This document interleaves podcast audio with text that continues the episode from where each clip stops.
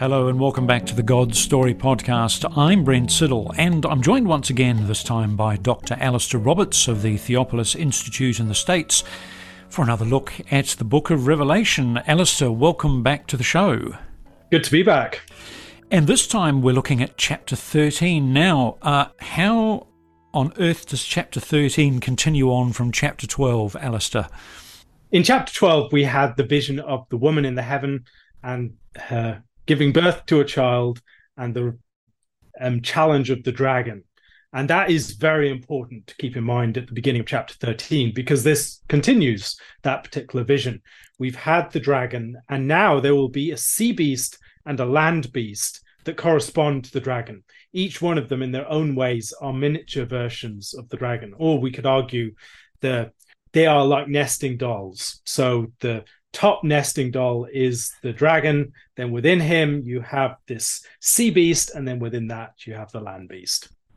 In what ways, I wonder, are the dragon and the beasts a parody of the Trinity? Peter Leithart has suggested that we could see them that way. And I think as we go through, there will be a number of points where that is a very promising and helpful reading. And we can see the way that there is this movement from the um, dragon to the sea beast as the one who is, as it were, the sea beast is the one who declares the dragon, who reveals the dragon.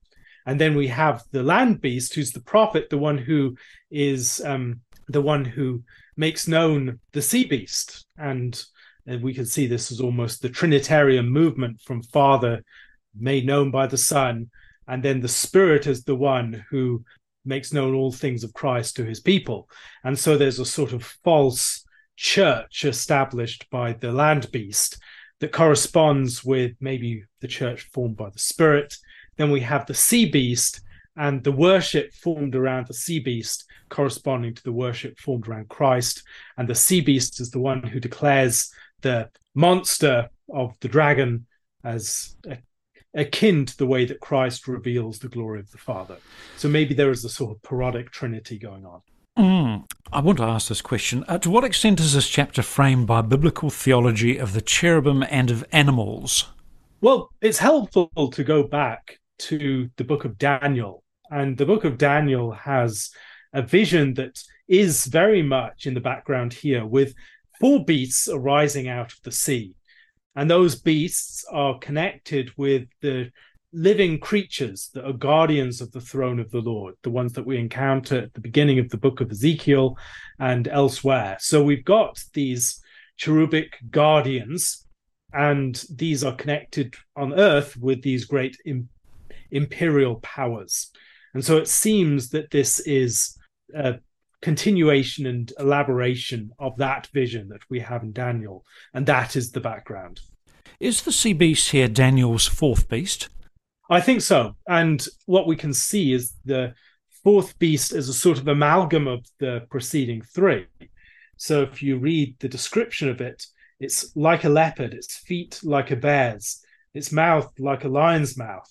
And as we see that description, and along with the fact 10 horns and seven heads, 10 diadems on its horns, etc., we might think back to the features that are described of the various beasts in Daniel. So the first is like a lion with eagle's wings. So we've got the lion's mouth. And then we have the next one, which is like a bear with um, that's up on one side. We've got the feet like a bear here. We've got next the leopard figure in the third beast, the leopard with four wings of a bird on its back. And here we've got the the one who's like a leopard. And then finally we have the fact that the fourth beast brings together all these different heads. Um, think of the seven heads. There are um, the first one has one head, then there's another one with one head. Then there are a four there's a four-headed beast and then there's a one-headed beast. So seven heads this sort of amalgam. And in this figure then i think we're seeing this amalgam of all these earthly powers that have preceded it. It's this monstrous hybrid. And that i think um, needs to be understood against the backdrop of daniel and then it makes a lot more sense. Is this beast a it comes from the sea, doesn't it? So it's a sea beast. So is this a Gentile beast, a Gentile power? Yes, I think that's the way to understand this. So in biblical symbolism, we have the sea land opposition as being a Gentile Israel opposition. The sea rises up and threatens to overwhelm the land. Um, that's the threat of the Gentiles rising up to overwhelm the land of Israel. Or we might think about the great depictions of sea monsters, the great monster in the Nile. That's Egypt. Or we might think about the great sea monster in the book of Jonah that seems to represent Assyria. And we have a great monster that swallows the nation of um, Israel, a monster from the deep being Babylon at the very end of the book of Jeremiah. And so, in all of these images, we're having monsters and figures from the deep or the sea that represent Gentile powers. And that, I think, is also very clearly the case in Daniel, where the beasts arise from the sea. They correspond with the animals, the, the beasts of the later visions in chapters 8 to 12. And those beasts are beasts that are Gentile powers, empires and they're empires that threaten the land, but also can sometimes act as guardians of the land. Now, uh, this beast has 10 horns, 7 heads, and 10 diadems. Now, is this beast to be associated with Rome? Just thinking of the 10 horns of the, the 10 emperors up to AD 70. I think if you include Julius Caesar, who wasn't technically an emperor, but could this be could this beast be associated with the power of the Roman Empire, for example? Yes, I, that would be my read. Um, the beast is associated with the Roman Empire. The beast is also a mini me for the great dragon. So if you read the description of the dragon and then read the description of the sea beast, you can see a great many similarities. The dragon has seven heads and ten horns, and on his heads, seven diadems. Here we have a sea beast with ten horns and seven heads, with ten diadems on its heads on its horns and then blasphemous names on its heads, you might think about the way that the high priest of Israel has the name of the Lord upon his head. Um, this again maybe suggests that there is a sort of he's a priestly figure almost representing the dragon or the um, satanic monster as uh, an earthly priest or representative. So this is presumably Rome turned satanic or Rome gone bad. Yes. Which it did, of course. Now, how does the beast mimic Jesus, I wonder? Does the beast mimic Jesus? I think there are a number of similarities. Um, I think there is a sort of false religion that's formed around the beast. As we go on, we'll see that more clearly. We might also think about the way that the Beast has a sort of death and resurrection um, type reality, a mortal wound that's healed. And so there's a rising again. And so there's a sort of parodic resurrection taking place. The worship that's formed around it, again, worship around Christ, might think about the fact that the sea beast is described as in language that is almost parodic of Michael who is like God? Who is like the beast? Is the question that's raised.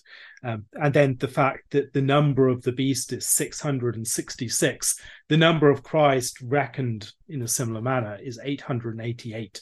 So it seems that there is some sort of juxtaposition of the beast with Christ. He's the false antichrist figure. Now, um, who or what is the land that marvels after the beast? if we're seeing this in terms of the sea land opposition, then it would seem to be the land of Israel and the people, or the people that are represented by that land. Um, and the, the land beast that corresponds to the sea beast would then also be understood in that sort of light as a land power that corresponds to and supports and establishes the rule of the sea beast in the realm of Israel. Now, how does the beast unite the people of the land and the Gentiles? We'll later have the a woman riding upon the beast in chapter 17. So there seems to be a close alliance and dependence of the land powers upon the this great monster of the beast and the monster of the sea. We can see the unity formed in the act of persecution. Both of them are committed to attacking the woman and her seed, the faithful, um, either corrupting or attacking. And that again draws our attention back to the plot that's been introduced at the end of chapter 12 in the preceding chapter. And so there is this um, commonality there. We might also see the fact that there's a sort of religion or universal form of worship or deference that's um, practiced by the land and sea beast, with the land beast supporting the sea beast and ultimately serving the dragon in that regard. So, if this is a, a reference to uh, the Jewish religious uh, establishment uh, uh, of the time, how on earth does it effectively, or do they effectively become Satan worshippers? Or do they? One of the things I find interesting, we discussed this in our exploration of the book of Daniel, is the way that there is this sort of horizontal drama playing out. But behind it, we see this vertical reality the fact that ultimately there's a battle taking place between heavenly forces. And there are people who are playing out things upon earth and seeing themselves merely participating in the horizontal drama, perhaps, unwittingly participating within this great cosmic conflict. And so the fig- figure of Antiochus Epiphanes, for instance, um, the one who ends up fighting against the forces of heaven. Something similar is probably happening here. There are people who have allied themselves with Rome, not realizing that Rome in this form has become a means of serving the dragon himself. And so we have a demonic dragon type force. And then we also have this false prophet of the land beast that's serving it and corrupting the faith of Israel and the true worship of the Lord in order to advance the service of the, the dragon and the sea beast. Okay, what's the significance of the 42 months, and how do the 42 months relate to the 1,260 days in chapter 11? We've already seen these periods of time in chapter 11 and chapter 12. So we've had the 1,260 days in chapter 12. We've had the 42 months and three and a half years or time times and half time in chapter 11 um, we suggested there that there are different connotations. They're the same length of time. So it's referring to the same thing but with different connotations. Days correspond to the rule of the sun. And so there's something about the power of the lord in preserving, for instance, the woman during that period of time that's corresponding with the 1,260 days. Then we've got the period of the rule of the opposing powers as the 42 months, the time of the moon, the time of darkness. We might also think about the time, times, and half a time as connected with time of testing. It's a broken seven, it's half of seven. It's also connected with a time that we find back in the book of Daniel. Um, it's connected with things like the period of time during which there was a famine upon the land um, through the prophecy of the prophet Elijah, Elijah, other things like that. It, could this also be the period of Christian persecution between the burning of Rome and Nero's death? I mean, those dates, 64 to 68, would fit that period, wouldn't they? Yes, it's also worth remembering that um, the prophecy back in Daniel chapter 9 refers to a broken week, midway through a week. And so this is a broken week, which yep. might call our minds back to that. Yep. Now, uh, so that's the uh, the sea beast. Now we meet another uh, beastie animal, a land beast. And how does the land beast relate to the sea beast, and what are they up to? The land beast has features that again seem to be in some way parodic of Christ. Two horns like a lamb, and so we've already seen the lamb um, earlier on within the prophecy. The lamb connected with Christ, and now we have a lamb who speaks like a dragon there's a sort of perversion of the the lamb. And we might also think about the he's connected with the previous beast, um, exercises all the authority of the first beast in its presence, and makes the earth and its inhabitants worship the first beast, whose mortal wound was healed. So the sea beast serves the land beast as a sort of false prophet, and later on we'll have a false prophet that's mentioned. And then ultimately, this is serving the the rule of the dragon. Mm. Now, how is this land beast linked with the Edomites and the Herods? the Edomites or Herods are connected as a sort of great antagonist of Israel.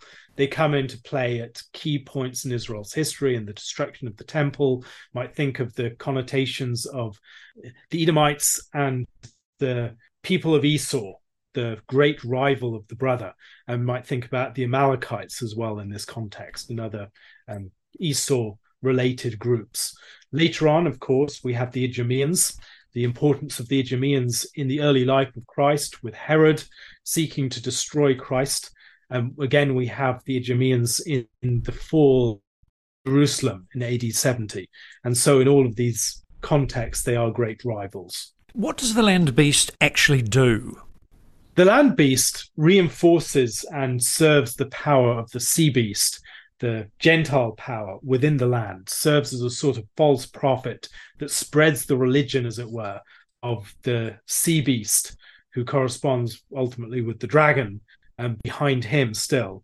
And the sea beast is then someone who gives life to this image of the beast. And we've got the dragon, we've got the image, and then we've got the one that's given life by that. And so we've got um, a sort of Pentecost type thing, the breathing out of the Spirit um, to form a new body of people. And then this description of a sort of false worship. No one can buy or sell unless he has the mark. That is the name of the beast or the number of its name. And the way in which they're marked by the mark of the beast suggests a sort of false marking by the law you might think back to the way that the high priest was marked out on his forehead, or the way in which Israel was supposed to be marked out by the law upon um, their um, arm and then also upon their forehead. And this is a sort of parody of all of that. And so we've got uh, Rome with the uh, with the Edomites, the Herods, and the presumably the religious establishment of Israel at some point. This is what it's all yes. referring to, is it? Yeah. Yeah. Now, how is the land beast a counterfeit Jesus? The land beast, as we've already noted, has features that are connected with Christ elsewhere. He's a lamb, and in certain regards, he has the two horns of a lamb, but he speaks like a dragon. And we saw also the way in which the dragon or the um, sea beast is associated with the number 666. And then Christ is associated with the number 888. In Gematria, both those are um, numbers that are juxtaposed with each other. Christ being the 888, and then this sea beast being the other. Um, might also think about the who is like the beast, and then who is like God with Michael, the meaning of Michael's name. And so there are a number of parallels, I think, that invite us to compare and contrast. Okay, Alastair, this is the biggie. Everybody will be hanging out for this the significance of the number 666. Now, there have been all sorts of ingenious theories. Can you run us through some? Well, one of the things that we need to do first is to consider the different ways we might go about discerning a meaning. Um, there are many who have um, tried to divide it into its various factors and try and work out some meaning along those lines, or seen it more in terms of 666 and then tried to see us as a threefold number of man a man being connected with six as the number of the um the as the num- number connected with his day of creation. And so three times but the number is 666 not 666 um, then you might also think about it in terms of it's two thirds of a thousand. So it's a thousand minus a third. We've had uh, numbers that have been removed one third has been removed of them. Think about the n- number of the stars a third taken down with the dragon. So this is the re- remem- the remnant perhaps. And um, we've had a number of thirds being removed at various points. It's the 36th triangular number. Maybe there's some significance there. Um, might also think about the way in which it's connected with a particular event in israel's history. There was at the very climax of Solomon's reign, just as he's about to tip over into apostasy, we have this number 668 six pieces of gold that are taken in, connected with that shift into apostasy, where we have this list of the things that Solomon did that broke the rule of the king in Deuteronomy. And so that is another suggested meaning. Or we might think about the fact that, according to Gematria, Nero, his name might be connected with the number 666 by Gematria, the way in which each number, each letter is assigned a numerical value. And so if you have a name, you can also give the name a numerical value by adding up the value of the digits or the um, the different letters within it that have these numerical values associated with them. One of the supporting features of that, some have seen, is a different rendering of Nero's name would give 616, and we have 616 as um, the number in some texts. And so that's another possibility. That's interesting. So, really, this number, if we take the Solomon connection and uh, also, well, also the Nero connection, but particularly the Solomon connection, this is this is concerned with buying and selling with liturgical transactions. Presumably, there's a connection here with temple worship, is there?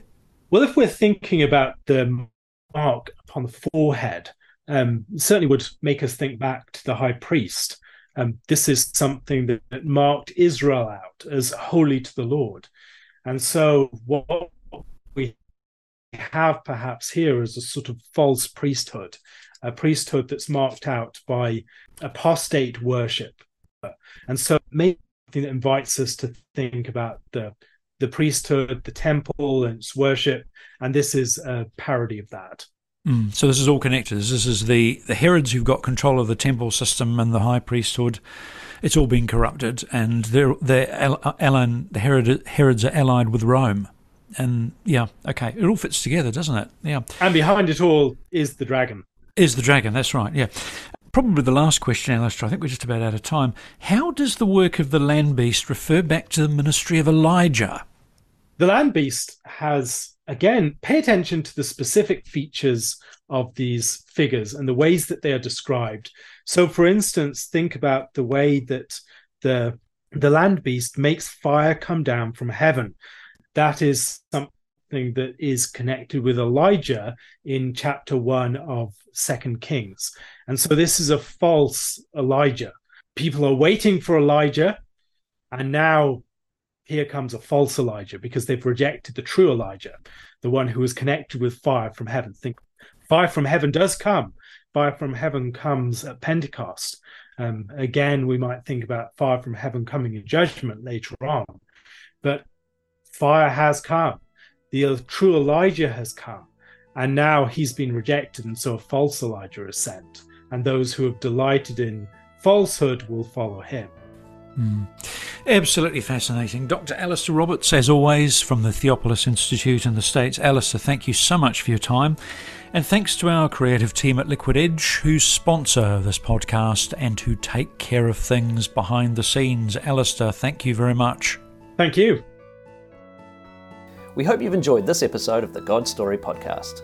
To ensure you never miss an episode, please subscribe, and if you're enjoying the podcast, please take a moment to give us a rating and leave a review. This will help more people discover God's story for themselves. If you'd like to get in touch or learn more, please visit godstorypodcast.com. We'd love to hear from you. That's godstorypodcast.com.